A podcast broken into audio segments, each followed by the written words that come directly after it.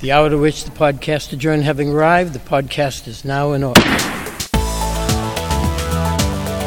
Let's gather in for this week's State House Takeout with the reporters on top of Beacon Hill at the State House News Service. Here's Sam Doran. Up in a puff of smoke, or uh, I guess a puff of vapor. One day, convenience store shelves are packed with Juuls and Blues and Kangers and all these other vape products, and the next day, they're gone. This draws a lot of blowback for Governor Charlie Baker, and we're going to talk about that and a few other things on this week's State House Takeout with your weekly takeaways from Beacon Hill, featuring Katie Lannon, Chris Lisinski, and Matt Murphy of the State House News Service. Hi, folks. Hi, Sam. Hey, Sam. What's up, Sam? Hey.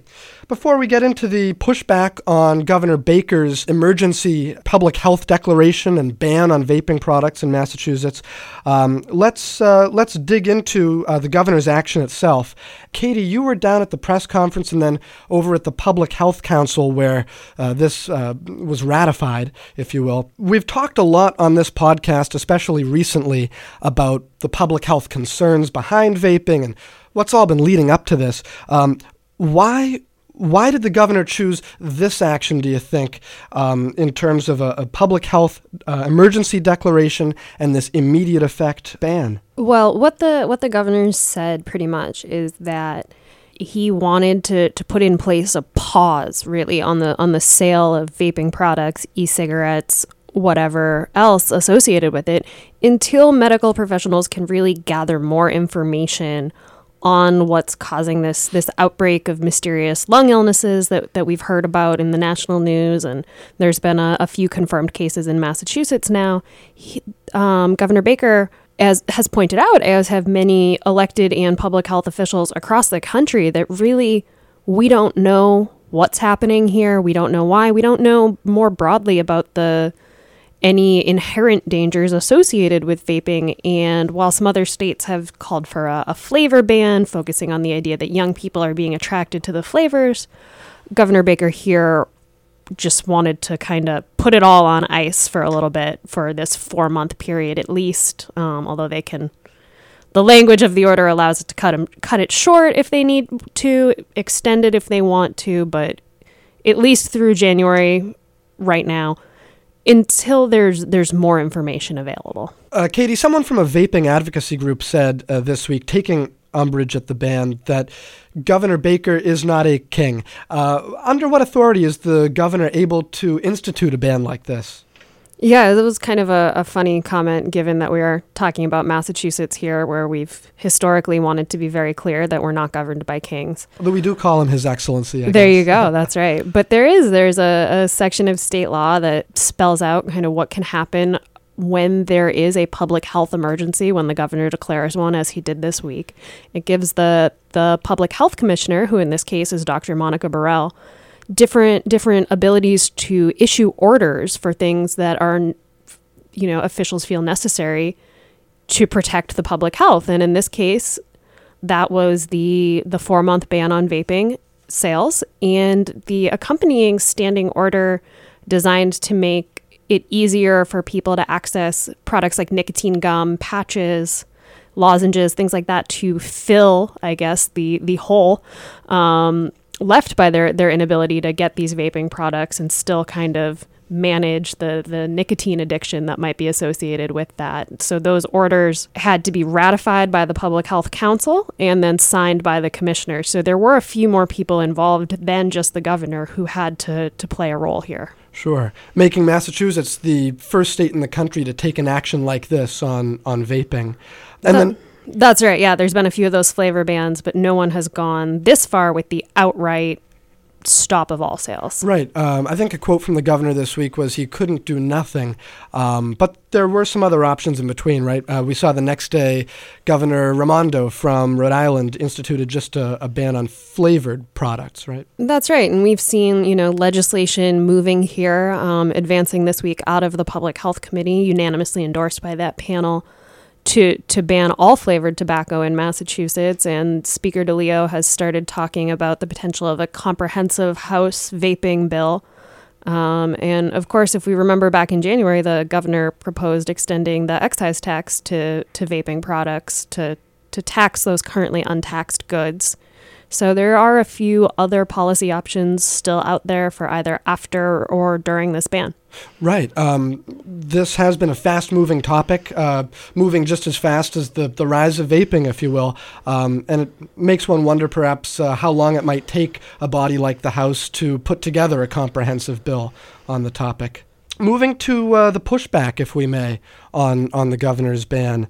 Matt, there's there's been an argument from some folks that uh, this is going to push users uh, toward black market or illicit vaping products that may have been part of the public health concern in the first place. Yeah, there has been some suggestion, including from Cannabis Control Commissioner Shaleen Title, that this ban on all uh, legal vaping products, both uh, the marijuana products and the nicotine products, will just give rise to a bigger black market and potentially uh, turn former smokers who were using these products to try and quit back to cigarettes. But we did have a chance to talk to the governor about some of this criticism, and the governor remained fairly convinced after he said he talked to health experts both here in Massachusetts, uh, doctors at some of our hospitals, as well as federal health officials in D.C., that there is no evidence to date that the uh, illicit market products are any more dangerous than what is being sold uh, in in legal stores here in Massachusetts and at convenience stores. So he really felt that uh, this ban and the state taking every effort it could to keep these vaping products out of the hands of users, both young and old, was the safest thing to do. Uh, while the CDC uh, and others continue to investigate the cause of these uh, lung diseases. And Matt, some folks are also arguing that smokers who are trying to quit uh, via vaping might now now be turning back to traditional smoking, to cigarettes. Uh, but that's also been taken in cons- into consideration, right, with um, this uh, order? Sort of, sure. I mean, yeah, there's a couple unintended consequences here that we're seeing and hearing about since the governor put the ban in place. And one, of course, is uh, smokers who, you know, the, the whole justification that vaping companies use for their products is often that they are a transition or a way for smokers to quit. And so if you take it away from them, uh, they may go back to cigarettes, which uh, we also know are very dangerous to people's health, which is why the state is incre- increasing its smoking cessation efforts and making uh, more tools and resources available to people who, uh, so that they don't go back to smoking. The other impact that we're hearing about is these small business owners who invested a lot of their money uh, to open vape shops. As, as you mentioned, Sam, this industry took off like a rocket and has been growing and growing. And there are a lot of small business owners who own these vape shops. Right, and it affects uh, not just the vape shops, but also a lot of convenience stores who do a big business in vapes as well. Sure, convenience store owners will have to make up that profit, but these vape stores, some of them, this is this is their the business, only, the only product. Exactly, and some of them are saying, you know, even if this ban is only four months, uh, they have rent to pay, they have bills to pay, they have utilities to pay, and they they may just close. Now, the governor got asked if he was considering making uh, small business, uh, you know, loans or assistance available to these people right. while uh, this temporary ban is in effect, and he uh, really didn't directly address the question. He kind of just said that his administration's focus right now is on implementing this ban and making sure that it sticks, and he moved on. Yeah, even with just a four month ban, if your shop has to close for those four months, that's that's a major hit to the small business owner. Yeah, and we're certainly hearing from people who are just deciding to pack it up. Yeah. Some other business implications that we saw this week uh, were effects on the big companies like Juul. Katie, the uh, CEO is out over at Juul, and they're suspending advertising. Yeah, that's right. It'll be it'll really be interesting to see how Juul kind of reacts to this national that it's becoming kind of re-evaluating of the the vaping industry and its role in different states. You know, we have even at the federal level, the FDA and President Trump have talked about removing flavored products from market. The flavors are a big part of Juul's business model. Um, it is, you know, more pressing in Massachusetts. I think pr- people are probably going to be more concerned with the the small business owners, the neighborhood stores, if you will, than the than the major corporation. But right. I mean, I'm sure we'll see some significant, some more significant moves by Juul as this situation continues to kind of react and respond and, and position themselves as more of an ally than an adversary, at least from a um, from a public affairs standpoint. All right. Well, I'm sure we'll be hearing a lot more about this uh, over the coming four months and beyond. Uh, but meantime, Chris, uh, over to you uh, with something we've been hearing about for well the last three months. It's been in conference, and then well before that, uh, the distracted driving uh, uh, or handheld uh, device while driving uh, ban. Chris, we were down in a hearing room yesterday where normally we uh, see committee hearings and, and, that sort of thing, and we heard some wrenching testimony from family members and survivors affected by distracted driving but this wasn't a committee hearing; it was a press conference um, with these these grieving families uh, pleading with lawmakers to just wrap up their work on on this bill that's been kind of dragging out over the summer and into the fall.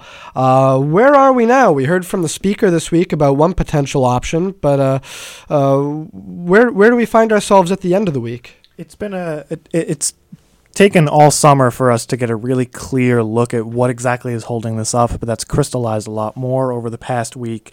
It seems more and more like the uh, the the one remaining issue is not just components of this distracted driving bill that call for tracking of uh, racial data for traffic stops, but what happens with it, with the House's version having that information going to uh, an outside entity for review, but not being published, and the Senate wanting that to be published. It's still unclear to all of us if they're going to find a common ground between those two approaches or if they're just going to have to discard that entire issue and uh, circle back around to that for future debate. As you said, that's something that the House Speaker said he wants to see done, but it's not something that senators have signed on to yet. And you're right, we did gain a bit more clarity this week in where the differences lie. And that hot keyword, uh, NDA, popped up, non disclosure agreement. The draft compromise bill that came within inches of passing on July 31st before it collapsed at the deadline. Uh, language in that would require any outside entity tapped to do analysis of the traffic stop data to sign a non disclosure agreement promising not to share that data with anyone else. The NDA wouldn't necessarily apply to uh, publishing a final analysis or a final report, but they couldn't take that information and share it with a civil rights group or with any journalists to perform their own analysis. The only thing that that could possibly come out of that is a, a single final document taking a look at the results. Sure. So if that's where the differences lie, uh, the question, which I guess was raised by the speaker on Monday, is to split or not to split the bill and to carve out that part for future discussion, right? And whether or not to just pass a clean, simple handheld device ban. Yeah, that, that that's basically the idea that's been floated because both branches and the governor all agree about the the underlying push of this bill, the uh, the language that would require any device use behind the wheel be in hands-free mode. That's something where the language in both versions is almost exactly the same. Uh, for the first time in years, we've got both branches on the same page with this. It's just the the secondary component that's tripping everything up. Sure, Katie. Yeah, and that kind of racial data anti-profiling piece was pitched kind of as a as a compromise at one point to get the people who were concerned about racial profiling on board with that. And as you've been following this, Chris, have there been have there been concerns that people might no longer be on board if it's just a clean bill if that part's taken out? Yes, actually, we, we've seen more and more this week. Uh, about 16 different civil rights groups wrote to the, the House Speaker and Senate President this week. They didn't explicitly say they wouldn't support a split bill, but reaffirmed the importance not only of the, the racial monitoring language, but of the Senate's version of the racial monitoring language. We had Senator Becca Rausch announce on Twitter that she would not vote for a single clean bill. We saw Senator Creem on the, the, the Senate floor during a Thursday session again um, saying that she thinks that should be one single bill with all of these components. You know, Senate leadership and the Senate conference committee members have been a little more coy about it, but we can kind of see through the cracks that there isn't a widespread appetite among both branches for a split bill. Sure. Um, I would imagine perhaps some of the senators are worried that they wouldn't be able to get the House back to the table for that future discussion. Yeah, uh, you know, and you can certainly understand that when you think about how many other things the legislature has on its plate to consider. Um, the idea of circling back around to debate a part of a bill that had already been passed in both branches seems like a tall task. And we, we've certainly seen instances before where things get left in conference with the, the idea that they'll come back to it later, and then it kind of, you know, the attention fades and it never really comes back out of conference. Sure. With the family members this week trying to keep the attention on this issue, and uh, they were actually calling Chris for, for passing that clean, simple ban. Um, and uh, they had asked for the speaker and the president to meet with the conference committee on Thursday and talk about that. Do we know if any meeting like that ever took place? We don't know for sure. Um, it, I do want to say, to be clear, that those family members stress that they support the, the you know anti-racial profiling Right. language. They see it as important. They just don't think it's worth holding up a handheld device ban that has been sought for so long. But we don't really know if uh, you know to what degree their requests were heard. I spoke to Senator Boncore, the uh, the Senate chair, after Thursday's session, and he said that he had just met with his House counterpart and had a very productive conversation the day before. But uh, you know, we're not really sure the extent of their meetings or their work since then. Everything's been kept under pretty tight wraps. Well, thanks for keeping us uh, up to date on that, folks, and, uh, and continuing to follow that. Turning over to another recurring topic. These are all recurring themes we've got this week, and, and they remain big themes that we've seen since over the summer. Uh, climate. The climate strike was back on last Friday. We saw those hundreds or even thousands of people up here on and around Beacon Hill and in the State House. Uh, and just a few days afterwards, on Monday, in a, a quiet, informal Senate session, uh, Senator Pacheco, who's the Senate chairman of uh, Climate Change and Global Warming, uh, got up to, to make some remarks. Katie, he noted that it's sad, uh, he said, that it's the young people leading on this issue when folks like members of the Senate um, are letting some legislation stand by.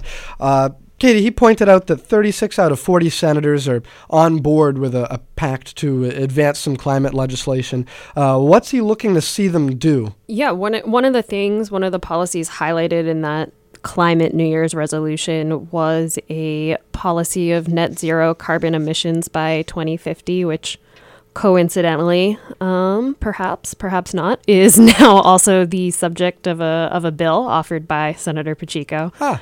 Yeah, exactly. Um, so I think that's a policy he'd like to see them certainly tackle.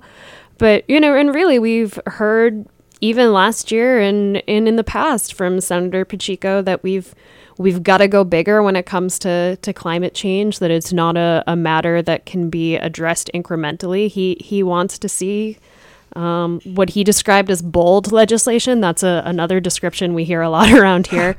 Um, he wants some substantial action, and you know, if nothing else, to see a climate bill brought to the floor this fall before the November recess. How likely are we to, to see that happen given the, the pace of advancing legislation? Well, um, if he's looking for his own bill to come to the floor, that just had a hearing this week, so that would have to be some pretty swift committee action, and we've got a handful of things kind of already expected to be or possibly discussed to be on the legislature's agenda for this fall. We've got a revenue debate in the House. We uh We've got the ed funding bill coming up next week. next right? week, yeah, getting the ball rolling on that. So I think it's going to be a, a busy fall, and I, I anything could pop up at any moment, but that hasn't been explicitly laid out by leadership as a fall priority. And Matt, later that afternoon, you were over there at a hearing of uh, Senator Pacheco's committee, uh, an oversight hearing with uh, the state uh, climate officials, uh, the Energy and Environmental Affairs Secretary, Katie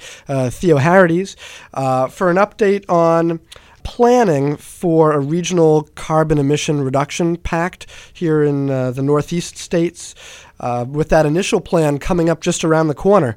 What did we hear about that? Yeah, this was uh, Pacheco again and Senator Mike Barrett, the two leaders of the Senate Global Warming Committee, and they uh, had the secretary in to update them on this uh, TCI, the Transportation Climate Initiative. That's uh, you know, 12 states, including the uh, the District of Columbia, trying to get together on a regional pact to take uh, carbon emissions out of the transportation sector, cars, basically.